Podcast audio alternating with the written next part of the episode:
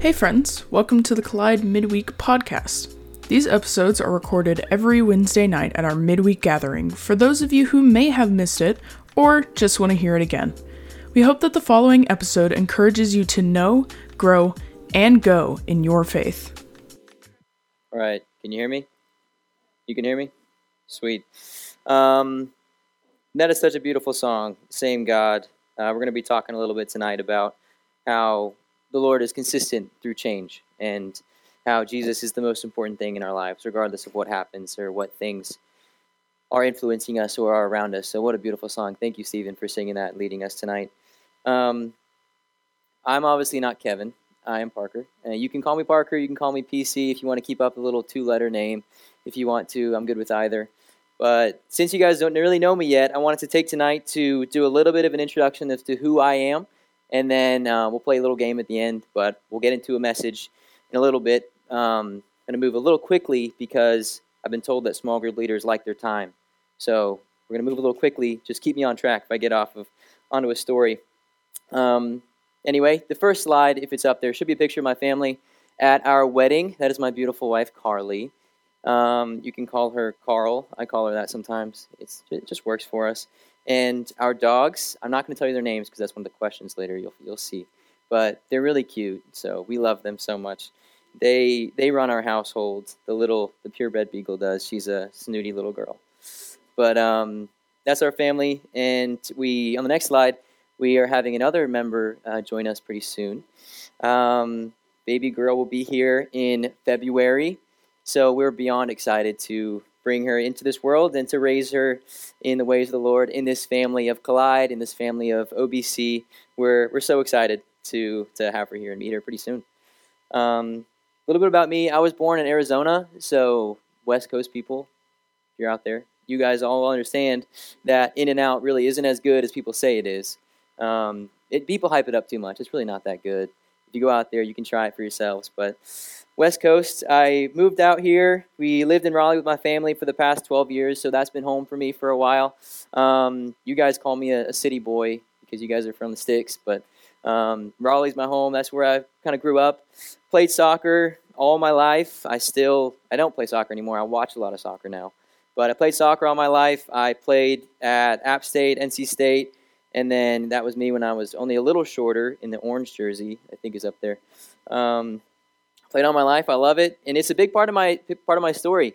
It was a lot of my identity was found in sports and in soccer, and uh, fullness was found in my kind of acceptance and identity as a soccer player. And I took a lot of work from the Lord breaking through into my heart to show me that that's not who I am. So you guys will hear that over um, the time that we spend together. That that's a big part of my story, and I still am passionate about it. But um, really, our identity is in the Lord, and thankfully, He's shown me that and been so faithful in in all of that. You guys will learn more about my family over time. Uh, you'll see them around. You'll see uh, the baby when she comes. She'll be here every once in a while. Hopefully, you get to meet our dogs. Uh, they're great. They'll jump on you, but they love you guys. And um, really, if the next slide is up there, should be just a Collide logo. Carly and I, we have such a passion for students and a passion for you guys. So we're really, really thankful to be here and to be able to or to be entrusted with leading you guys and leading your volunteers. You have an incredible group of volunteers, and we have such a heart for you guys. I just wanted to let you know that we're really excited to be here.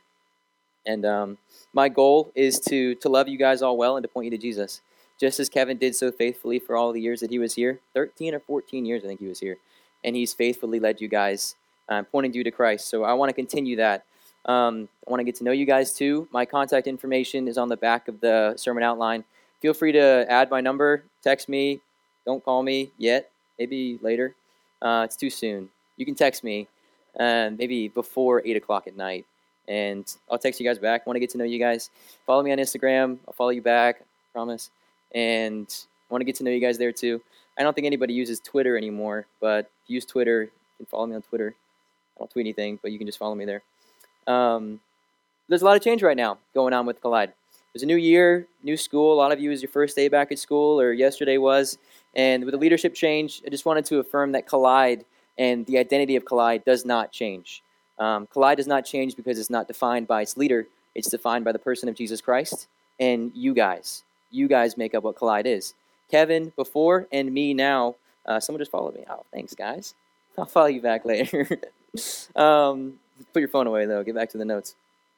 Um, Collide does not change. It's defined by Jesus and the people in it, which is you guys. And that makes it so incredible and thriving and beautiful. Is it's not defined by me, and it was not defined by Kevin before. I hope you guys see that and its consistency as we move forward. And I know it's sad that Kevin isn't here anymore. Um, KB, sorry, I keep calling Kevin, but KB, you guys know him as KB. Same thing. Okay. Um, it's sad that he isn't here anymore. I mean, I barely knew him, but I already miss him because I was just excited for him to be here. Um, and I'm not here to replace what he's done. I'm here to continue the mission of Collide, which should be the next slide to help you guys, high school students, love Jesus and everybody else. And you guys know this. It was um, ingrained in you that you do that by knowing, growing, and going. And we hope to do that every week through every midweek, through every event, through every camp and mission trip. Those things will all stay the same as well. Just wanted to make sure you knew that as well. We're not like tossing everything out of the window. We're staying consistent with what you guys have been doing in the past. We'll continue to do that moving forward. And yeah, Jason started this this group. The guy who sings up on stage on Sunday mornings, he started the youth group here. KB developed it into Collide, how you know it. And I don't know where the Lord has me taking it from here on out. We'll see what He has for us as we move forward, but I'm really excited to see what He has in store for us. I'm praying that He continues to just just work in the way that He has been up until this point, and continues to uh, be here with us and and guiding us as we know, and trust that He will. Um, to dive into the message a little bit, it is from Colossians. We're going to see how Jesus brings us to fullness and is defining above every other influence in our lives. Um, so, the background of Colossians, well, I'll tell you where it is in a second. You can go ahead and start turning to Colossians. I'll just tell you now. It's Colossians 2, verse 6. You guys can turn there. Um, I hope you have uh, a Bible, a physical Bible, a paper Bible. It's better than the phone. So, if you have one, bring it. If not, let me get one for you. If you have your phone right now, you can pull it up um, on the Bible app or on the YouVersion. But as you're going there, Background to Colossians is that it was written by Paul to the church at Colossae. At the time, they were under attack from false teachers claiming that Jesus was not God. So that's just a little bit of context to the, to the letter. Go ahead and open up to Colossians 2. I'll read it for us. We'll pray, and then we'll dive into it. So, uh, 6 through 10 is where we're at. So then, just as you received Christ Jesus as Lord, Continue to live your lives in Him, rooted and built up in Him, strengthened in the faith as you were taught, and overflowing with thankfulness. See to it that no one takes you captive through hollow and deceitful, deceptive philosophy, which depends on human tradition and the elemental spiritual forces of this world rather than on Christ. For in Christ all the fullness of the deity lives in human form, bodily form, and in Christ you have been brought to fullness. He is the head over every power and authority. Let's pray.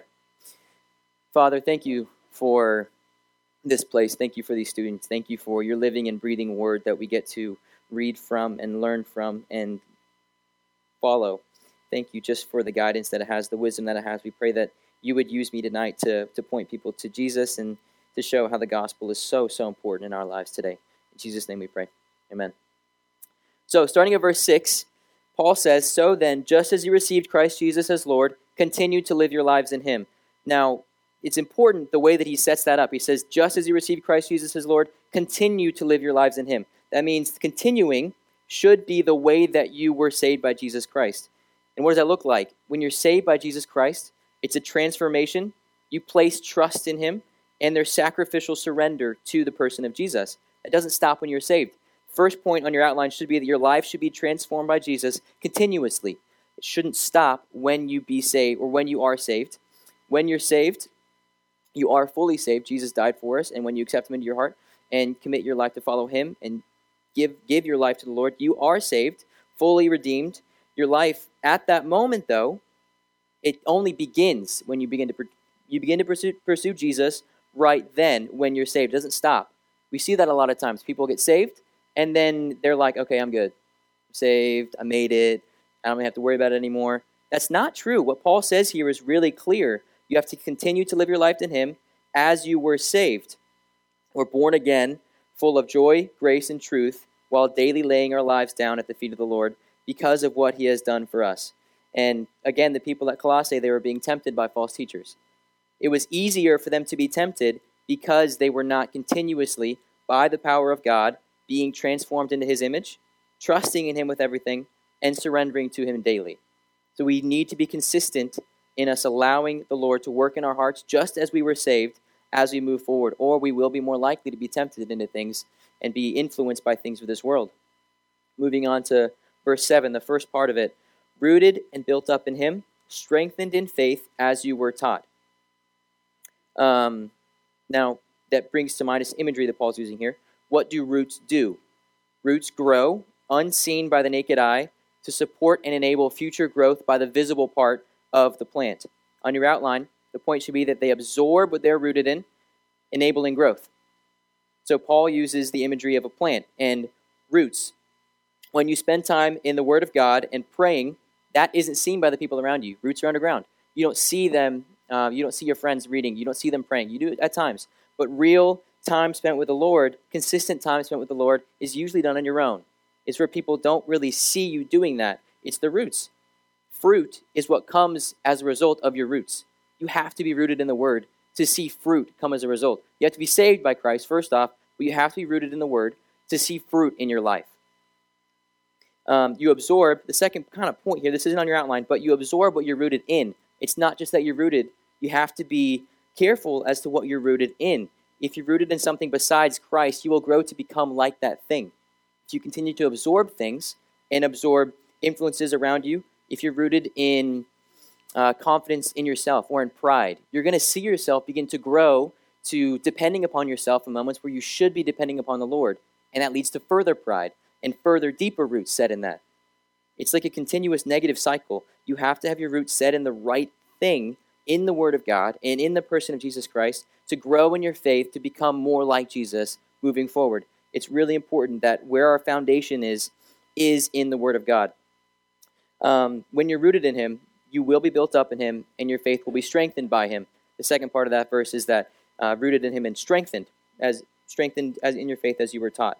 When you think of these massive trees, um, they have really big roots. I know this because a massive tree fell on my car uh, just last month, and there's really big roots came out of the ground, and it was pretty obvious because they were sticking up in the air at that point. But what those roots should have been doing is securing that tree, and they had rotted away. So kind of this is where my analogy ends. But those roots had rotted away, and they weren't really there anymore. Um, but the tree fell on my car, and we could see these roots were massive. That's what was holding this big tree in the ground. You have to have deeper and deeper roots to grow more and more in your faith.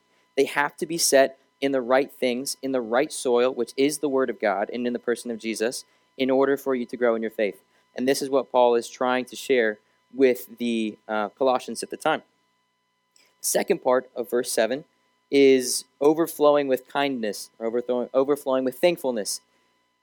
Christ's death on the cross and us allowing to be rooted in his truth, the Word of God providing a foundation for us to grow, and the Holy Spirit fueling the process of growth means that there should be gratitude flowing from us. That's on your outline. There should be gratitude or thankfulness flowing from us. If there's not thankfulness flowing from you consistently, naturally, then I really believe you need to evaluate the perspective that you have before the Lord. I just lost myself right here. Um, thankfulness needs to be flowing from you. My my mom, she's a really selfless lady, and she always was. I didn't really see it when I was a kid because as a kid, I just focused on myself. I just that's all I cared about. Um, but we we I had three brothers, and we would all we would eat dinner, and we would always be hungry afterwards because that's what growing boys do. They're just hungry. Or we would have cake sometimes or candy, and um, we would just be hungry. And she would always give up her portion of food or a little bit more to give to us because we were hungry. And at the time, I was like, oh, great, more cake or whatever. Um, but as I grew up and I began to think about what that meant for her to sacrifice what she could have eaten and enjoyed because she was hungry too, but she gave it up for me. As soon as I began to orient my perspective towards what she had done, thankfulness emanated from me towards her. And it was only because my perspective changed. At first, I was thinking about myself, and there was no thankfulness. I, was just, I just got more food. It was great.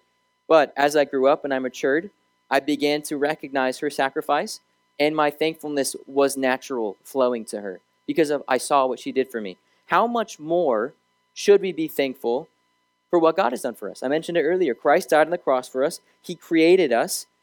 He gave us his word to to learn from, and he allows us to live in completion and fullness once we're saved in Him. There should be immediate gratitude and thankfulness consistently in our lives because of this. When we don't have this, it means that our perspective is too focused on ourselves, and it's natural.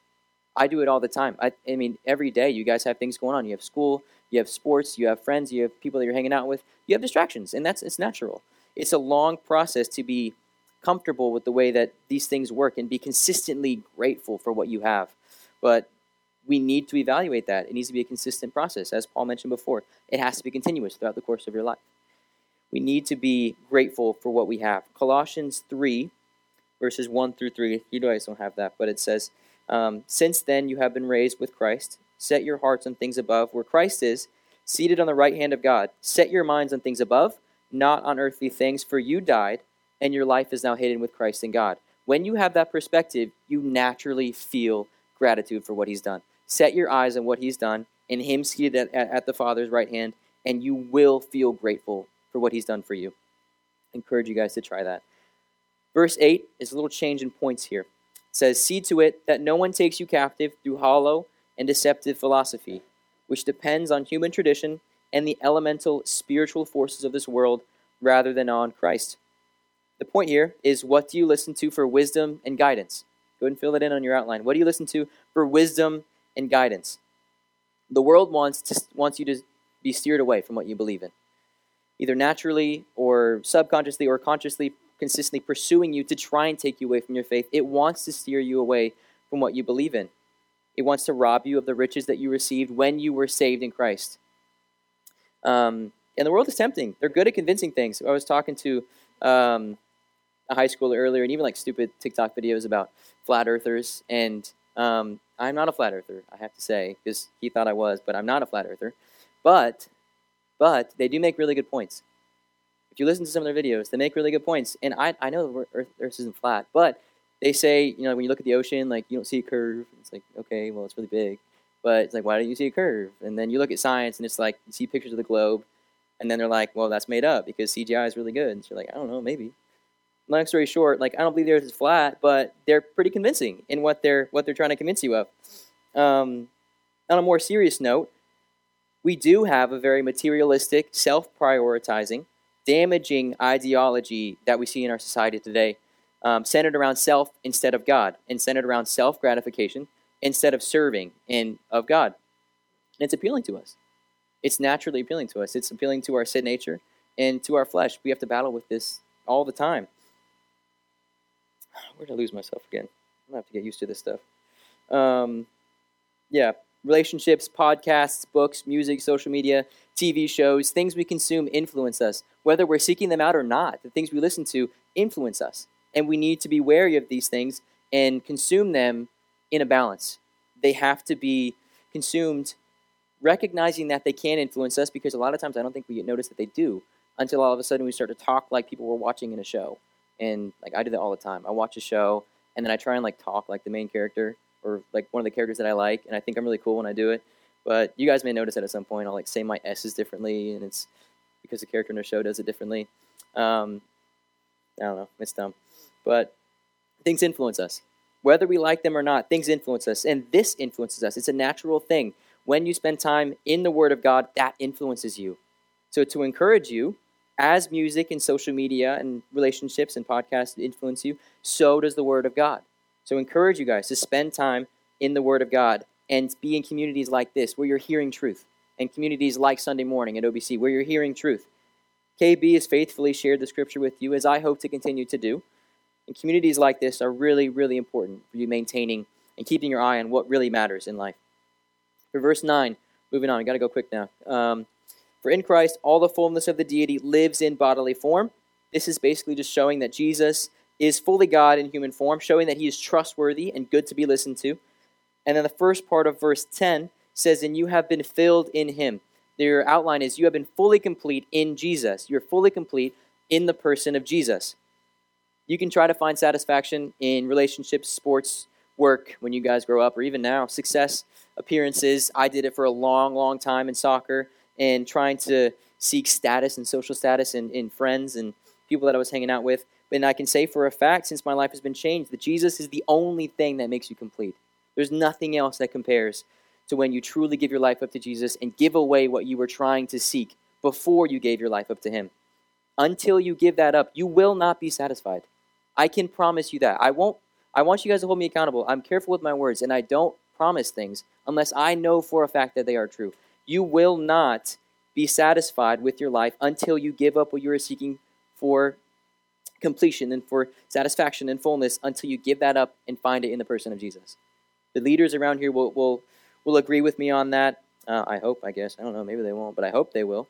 And you have to give those things up and find them in Jesus. I, I can say nothing else. That's the most important thing. It changes your life. The most beautiful, beautiful part about it is that He seeks you in that, and He wants you to. It's not just us trying to find satisfaction, He wants to give it to you.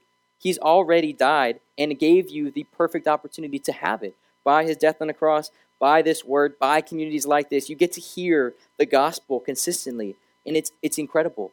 People around the world don't get to have this. It's unbelievable that we get to hear the gospel taught and see Jesus consistently in our lives. He desires to save you and to make you complete. All the way from the creation of the world, he was there when the world was created, to his death on the cross in 33 AD, to 2024, this new year, uh, He has desired a relationship with you, everyone in this room, with you. You are His creation, and He desires a relationship with you. If you don't know Jesus, or if you don't feel complete, don't leave tonight without either talking to somebody about it. I know that's really intimidating, so just reflect on it if you don't want to talk to somebody about it. A lot of us struggle with that, with not feeling complete, with not feeling satisfied in where our life is. Reflect on that at least tonight. I challenge you with that at least reflect on why. Maybe think about what you're pursuing in life. Think about whether that can change, whether it should change. If not, okay, have a conversation about it. We can talk about it. I think it should change to be set on the person of Jesus Christ. That is my prayer, that you accept the gift that he offers you. And finishing up here is 10, the second part of verse 10, that he is the head over every power and authority. Jesus is the leader we follow, is the last outline. He is the head over this world. He is the head over the Big C church, the worldly church, the head over this country, not the worldly church, the worldwide church.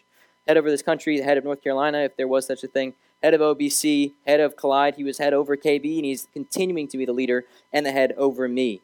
My goal with Collide is that this would remain true, that we wouldn't be following Parker or PC, whatever you guys want to call me. We'd follow Jesus, that he would be the person that we seek in everything that we do, that we would live out his mission on this earth as we know grow, and go every single day of our lives and with everything that we do. Please pray for this to be true with Collide. I ask you guys to pray for, for me, to pray for the leaders, and to pray for um, just the Lord to work in this community. I ask you guys to join us as we pray for that. Uh, we close out tonight with prayer, then we'll hop into a little game.